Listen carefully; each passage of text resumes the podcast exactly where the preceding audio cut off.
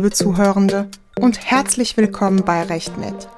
Ich heiße Ella und heute beschäftigen wir uns mit innerpartnerschaftlicher Gewalt, der polizeilichen Kriminalstatistik und der sogenannten Dunkelfeldforschung.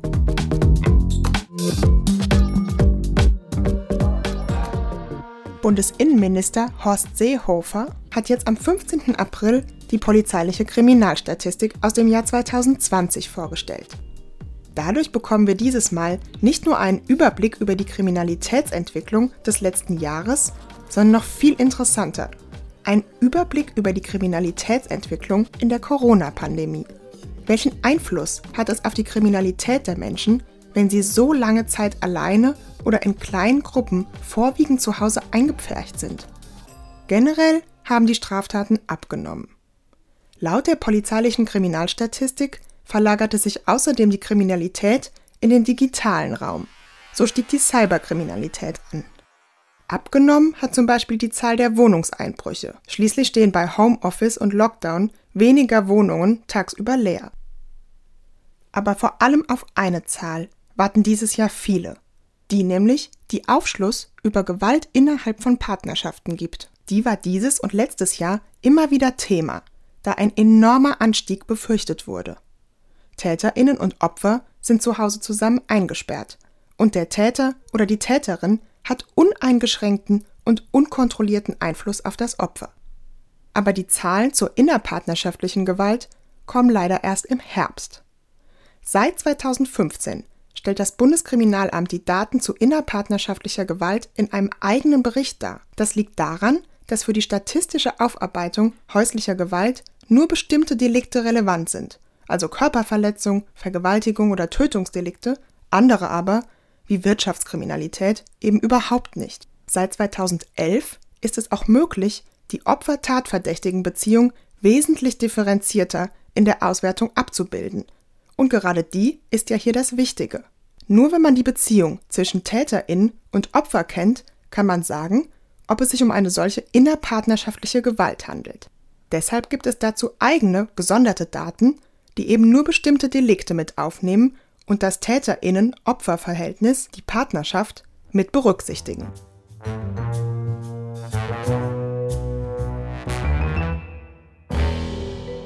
Bei den kommenden Daten im Herbst, wie auch generell bei der polizeilichen Kriminalstatistik, ist aber eines zu beachten. Es wird nur das sogenannte Hellfeld erfasst und nicht das Dunkelfeld. Deshalb können wir auch von den Zahlen im Herbst ehrlich gesagt nicht allzu viel Aufklärung erwarten. Was heißt das jetzt genau?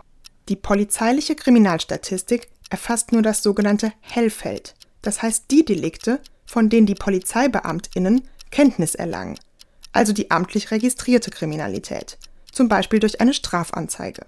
Die polizeiliche Kriminalstatistik, das Hellfeld also, gibt also nur einen kleinen Anteil von Straftaten wieder. Das sogenannte Dunkelfeld wiederum ist die Kriminalität, die tatsächlich stattfindet, die aber von der Polizei nicht registriert wurde. Wird zum Beispiel eine Person bestohlen, erstattet sie aber keine Anzeige, wird die Polizei vermutlich niemals von dem Diebstahl erfahren. Diese Tat landet also sozusagen im Dunkelfeld und erscheint nicht in der polizeilichen Kriminalstatistik. Für die Dunkelfeldforschung wiederum bedarf es deshalb Befragungen zufällig ausgewählter Personen bezüglich ihrer Erfahrungen als Opfer von Straftaten, das nennt man dann Opferbefragungen, oder eben als Täter von Straftaten, sogenannte Täterbefragungen. Und nur so können eigentlich genaue Erkenntnisse über das tatsächliche Ausmaß von Kriminalität erlangt werden. Bei manchen Deliktstypen ist das Hell- und Dunkelfeld quasi identisch, was zum Beispiel daran liegt, dass die Opfer die Tat besonders oft anzeigen, etwa bei Autodiebstählen. Um den Schaden von der Versicherung erstattet zu bekommen, ist eine Strafanzeige notwendig. Bei innerpartnerschaftlicher Gewalt aber schalten Betroffene nur extrem selten die Polizei ein. Das haben Kriminologinnen oder Soziologinnen in Opferbefragungen herausgefunden. Bei diesen Opferstudien, ich habe es eben gesagt, werden Bevölkerungsgruppen nach erlebter Gewalt in partnerschaftlichen Beziehungen befragt. Dadurch kann dann nicht nur das Dunkelfeld dieser Form von Gewalt erleuchtet werden, sondern auch das Anzeigeverhalten der Betroffenen festgestellt werden. Und hierzu gibt es Ergebnisse, zum Beispiel aus der ersten großen bundesdeutschen Repräsentativuntersuchung zu Gewalt gegen Frauen in Deutschland. Für diese Studie Lebenssituation, Sicherheit und Gesundheit von Frauen in Deutschland im Auftrag des Bundesministeriums für Familie, Senioren, Frauen und Jugend aus dem Jahr 2004 wurden mehr als 10.000 Frauen befragt. Laut der Studie geben von allen Frauen, die schon einmal in einer Paarbeziehung gelebt haben, bei den Fragen zu Gewalt in Paarbeziehungen insgesamt 25 Prozent an, körperliche oder sexuelle Gewalt durch einen aktuellen oder früheren Beziehungspartner erlitten zu haben. Nur ein Siebtel dieser Frauen, also 13 Prozent, hat schon einmal infolge einer Situation von Partnerschaftsgewalt die Polizei eingeschaltet und nur 8 Prozent gegen den Partner Anzeige erstattet. Das heißt also, der Großteil der Partnerschaftsgewalt ist nicht in der Polizeistatistik zu finden. Auch laut einer europäischen Studie, die 42.000 Frauen in den damals noch 28 EU-Staaten zu ihrer Gewalterfahrung befragt hat, meldeten Opfer den schwerwiegendsten Vorfall von Gewalt in Partnerschaften der Polizei nur in 14 Prozent der Fälle. Gründe, dass die Betroffenen so selten die Polizei anschalten, gibt es verschiedene. Ich will hier nur ein paar Beispiele nennen. Die Betroffenen fürchten sich vor der Rache des Partners oder der Partnerin. Oft empfinden sie ihre Lage noch auswegloser, wenn sie Kinder haben, die sie vor eventueller Gewalt schützen wollen. Manche schämen sich oder befürchten, aus dem Freundes- oder Familienkreis ausgeschlossen zu werden. Viele hoffen lange, dass sich alles wieder zum Guten wendet. Im Falle von wiederholter Gewalt ist das Selbstwertgefühl des Opfers oft so beeinträchtigt, dass es psychisch gar nicht mehr in der Lage ist, Hilfe zu holen. Die Großzahl der Fälle innerpartnerschaftlicher Gewalt gelangt also gar nicht zur Polizei, oder eben in die polizeiliche Kriminalstatistik. Außerdem ist es sehr wahrscheinlich, dass während der Pandemie noch weniger Betroffene Anzeige erstattet haben oder überhaupt die Polizei eingeschaltet haben, wie Berichte von verschiedenen Frauenhäusern vermuten lassen. Laut der Frauenhäuser nämlich gingen während des vergangenen Jahres viel weniger Notrufe und Anfragen ein als normalerweise. Die Betroffenen nahmen viel seltener Kontakt auf. Wahrscheinlich waren die Opfer innerpartnerschaftlicher Gewalt wegen der Lockdown-bedingten ständigen Anwesenheit des Täters oder der Täterin zu Hause nie ungestört oder auch nie dem Einfluss des Täters oder der Täterin entzogen, um zum Beispiel Notrufe zu tätigen und eben wahrscheinlich noch weniger, um Anzeige zu erstatten.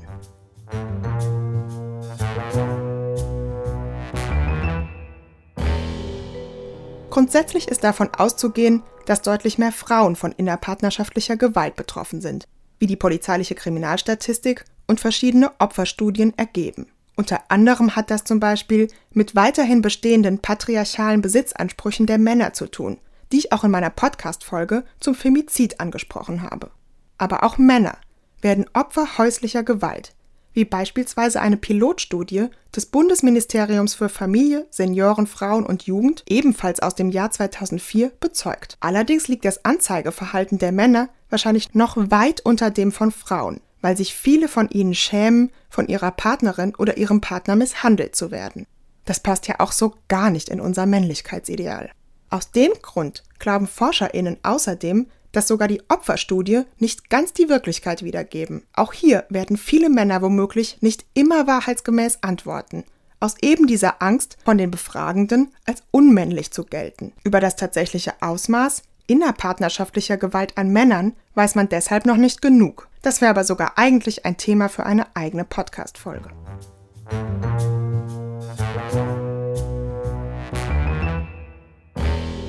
Und auch wenn Dunkelfeldstudien zur Gewalt innerhalb von Partnerschaften einiges offenlegen, ist ein eindeutiges Bild, in Deutschland zumindest, schwer zu zeichnen. In Deutschland gibt es nämlich keine regelmäßigen und bundesweiten Opferstudien zu Partnerschaftsgewalt. Aber auch generell gibt es nur wenig Dunkelfeldforschung zu Gewalterfahrung. Opferstudien haben im Vergleich zu den USA zum Beispiel in Deutschland keine lange Tradition. Aber sogar die Istanbul-Konvention, also jetzt allein bezogen auf die Gewalt an Frauen, schreibt in ihrem Artikel 11 ausdrücklich vor, dass, ich zitiere, die Vertragsparteien sich bemühen, in regelmäßigen Abständen bevölkerungsbezogene Studien durchzuführen, um die Verbreitung und Entwicklung aller in den Geltungsbereich dieses Übereinkommens fallenden Formen von Gewalt zu bewerten. Ganz kurz, was war nochmal die Konvention von Istanbul? Ganz einfach.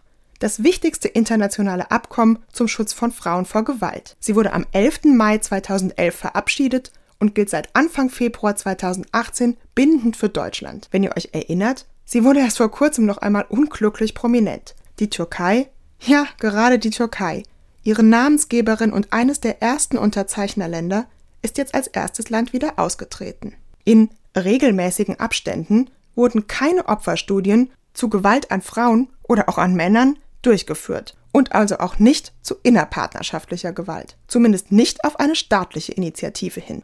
Es müsste ja aber eigentlich im Interesse der Politik liegen, diese Form von Kriminalität weiter aufzuklären. Die eben genannten deutschen bundesweiten Studien sind aus dem Jahr 2004, also schon etwas alt. Verschiedene Bundesländer haben zwar Dunkelfeldstudien zu häuslicher Gewalt durchgeführt, beispielsweise Niedersachsen oder Nordrhein-Westfalen, aber immer nur bezogen auf Befragte, die ihren Wohnsitz in dem jeweiligen Bundesland haben. Genauso Universitäten oder Forschungseinrichtungen, allerdings häufig mit unterschiedlicher Methodik, einer begrenzten Teilnehmerinnenanzahl oder in unregelmäßigen Abständen. Insgesamt ist die Lage in Deutschland dadurch eher unübersichtlich.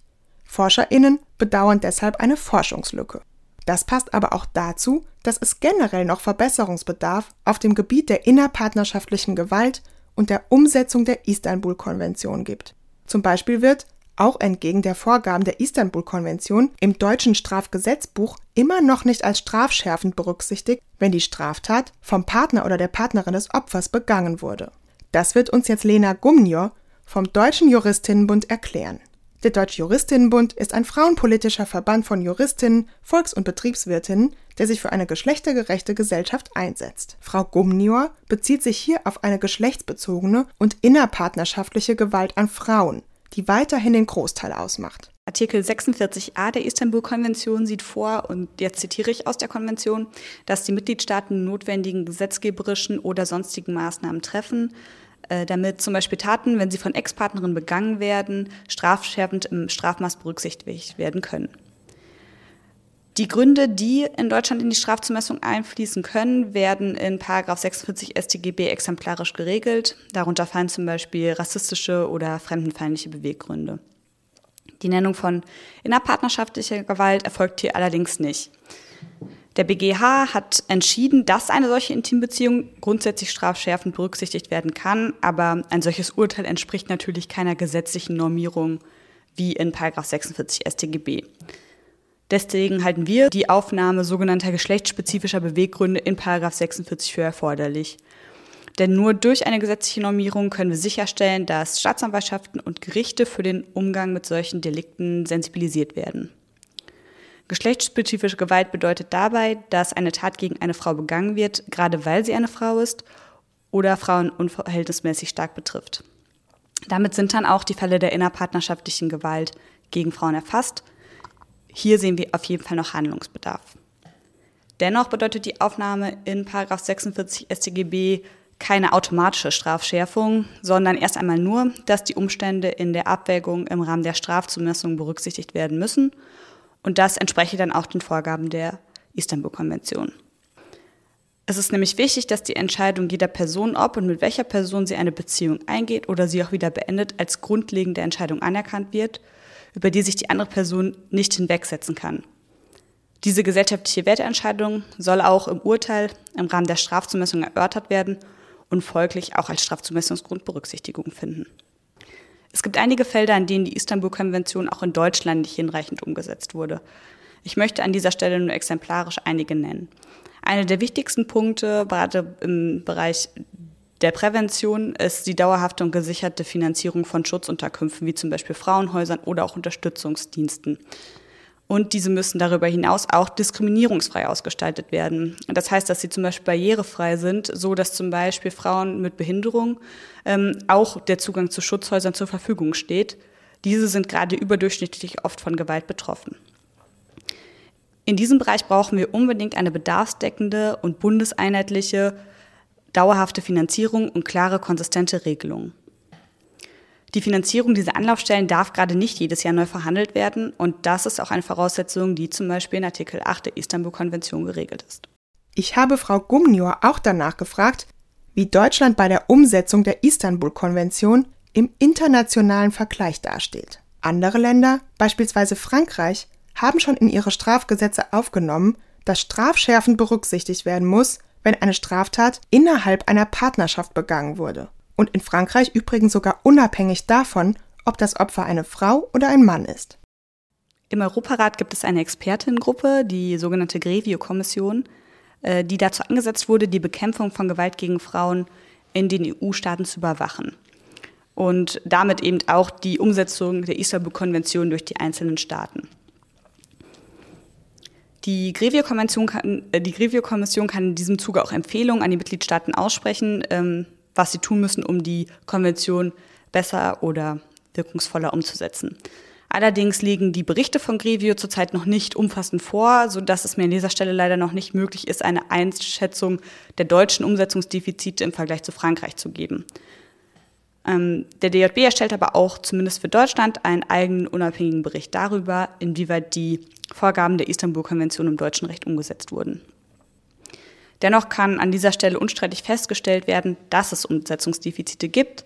Die haben wir auch gerade schon zum Teil dargelegt ähm, und es insbesondere auch immer noch gesamtgesellschaftlich und auch bei den Berufsgruppen, die mit partnerschaftlicher Gewalt in Berührung kommen, eine Sensibilisierung für die Problematik der Partnerschaftsgewalt braucht. Viel zu oft wird nämlich bei partnerschaftlicher Gewalt doch immer von Eifersuchtstaten oder Familiendramen gesprochen. Ein solches Wording negiert aber die dahinter steckende patriarchale Struktur von Gewalt gegen Frauen.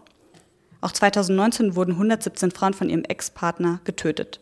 Es ist also noch einiges an gesetzgeberischer, gesetzgeberischer Intervention, gerade auch im präventiven Bereich, nötig. Es gibt also noch immer verschiedene Umsetzungsdefizite der Istanbul-Konvention im Bereich innerpartnerschaftlicher Gewalt gegen Frauen. Die spärlichen Opferstudien zu diesem Bereich von Gewalt sind also nur eine Folge dieser noch mangelhaften Sensibilisierung. In dem Bericht der Grevio-Kommission aus dem Jahr 2020 für Deutschland, von dem Frau Gumnior eben gesprochen hat, wird auch angekündigt, dass für 2021 die nächste große Dunkelfeldstudie zu häuslicher Gewalt geplant ist. Tatsächlich planen das Bundesfamilien- und Innenministerium eine neue wissenschaftliche Studie, bei der es um Gewalt gegen Frauen und Männer, insbesondere im Bereich von Paarbeziehungen und sexualisierter Gewalt gehen soll. Das Bundeskriminalamt soll auch beteiligt sein. Ergebnisse sollen voraussichtlich 2024 vorliegen.